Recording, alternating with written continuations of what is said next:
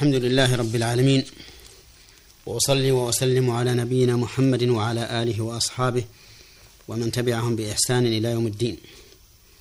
أما بعد أيها الإخوة المستمعون فهذه هي الحلقة الثالثة بعد المئة من حلقات من أحكام القرآن الكريم.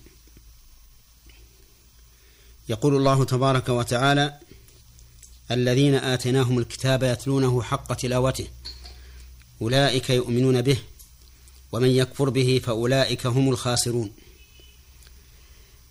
الذين آتيناهم الكتاب أي أعطيناهم الكتاب والمراد بالكتاب هنا الجنس فيشمل الكتاب الذي أنزله الله على محمد صلى الله عليه وآله وسلم وهو القرآن والكتاب الذي أنزله على موسى وهي التوراة.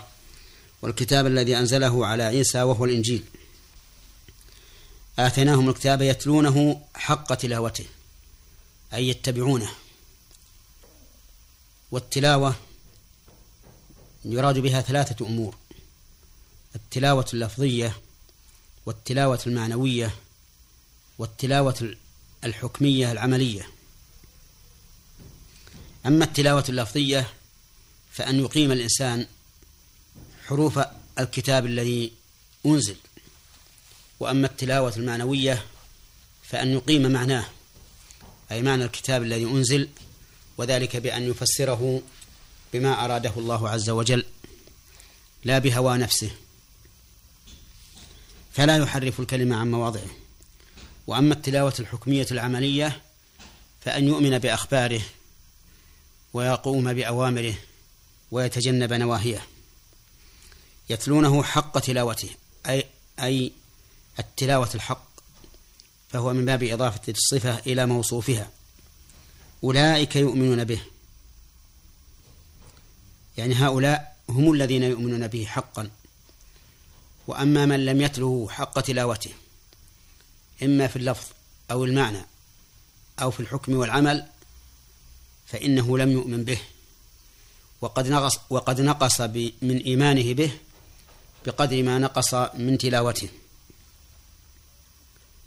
وبين عز وجل في هذه الآية أن من كفر بالكتاب الذي آتاه الله إياه فإنه خاسر خاسر في خسر الدنيا والآخرة خسرانا كاملا إن كان لم يؤمن به إطلاقا وخسران ناقصا إن كان آمن به على وجه ينقص الإيمان. لأن الله تعالى حكم عدل. فمن كان معه الإيمان كله فله الربح كله.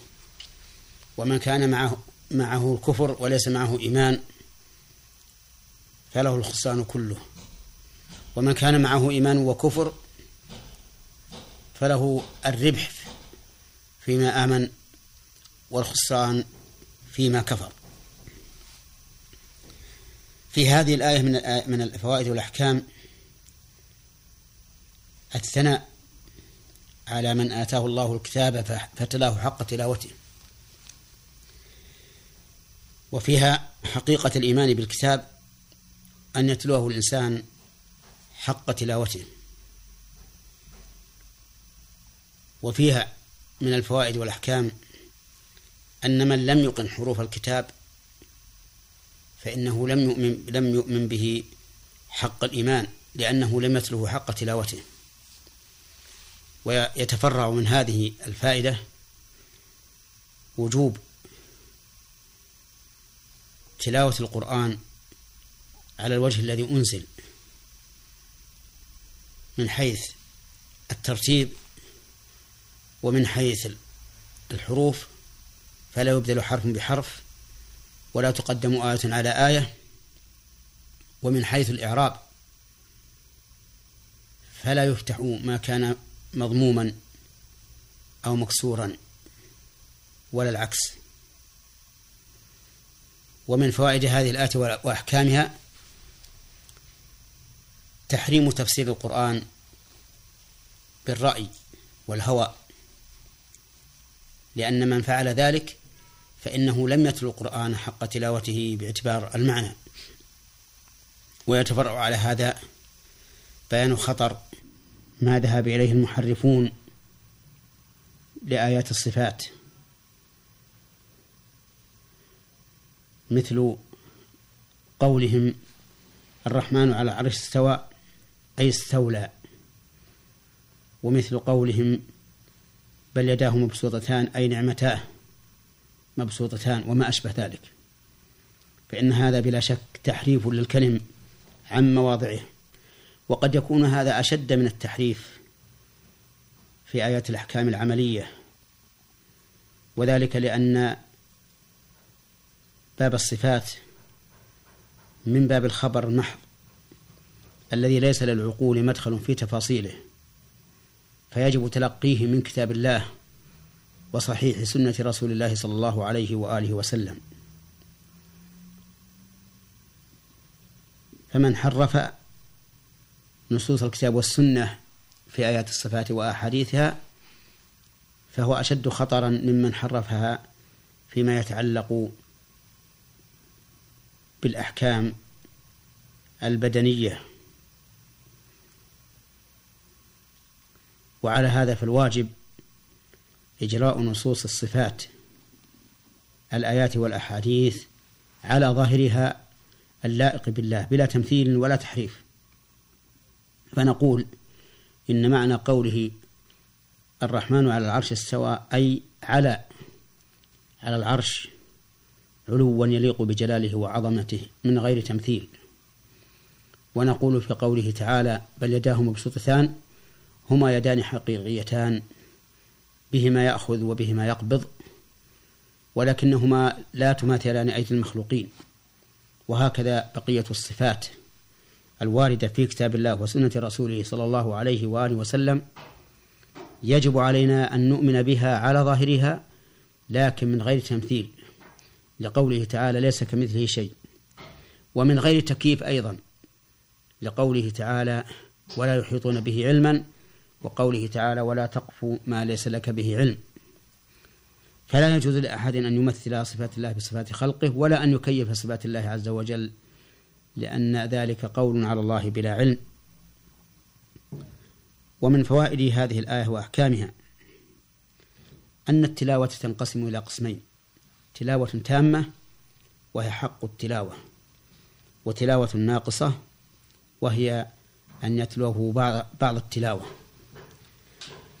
ومن فوائد هذه الآية الكريمة أن من لم يقم بالعمل الصالح الذي دل عليه الكتاب فإنه لم يتله حق تلاوته فيكون ناقص الإيمان. وهذا هو طريق أهل السنة والجماعة أن الإيمان يزيد وينقص يزيد بالطاعة وينقص بالمعصية. أو غيرها من أسباب نقصه. ومن فوائد الآية الكريمة الثناء على المتبعين بل على التالين لكتاب الله حق تلاوته لقول الله تعالى أولئك يؤمنون به.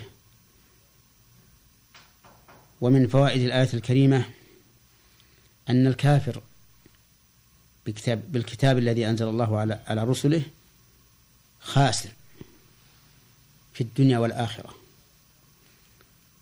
حتى وإن ربح في الدنيا أموالا وقصورا ومراكب وأنعم عليه بالأهل والبنين فإنه خاسر. لإطلاق الخسران في قوله فأولئك هم الخاسرون ولم يقل في الدنيا ولا ولم يقل في الآخرة فيكون ذلك عاما. قال الله تعالى قل إن الخاسرين الذين خسروا أنفسهم وأهليهم يوم القيامة.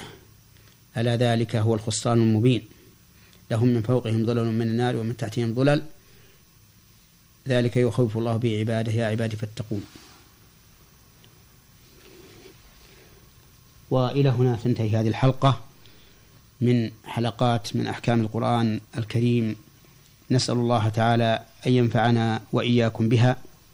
وإلى حلقة قادمة إن شاء الله. والسلام عليكم ورحمة الله وبركاته.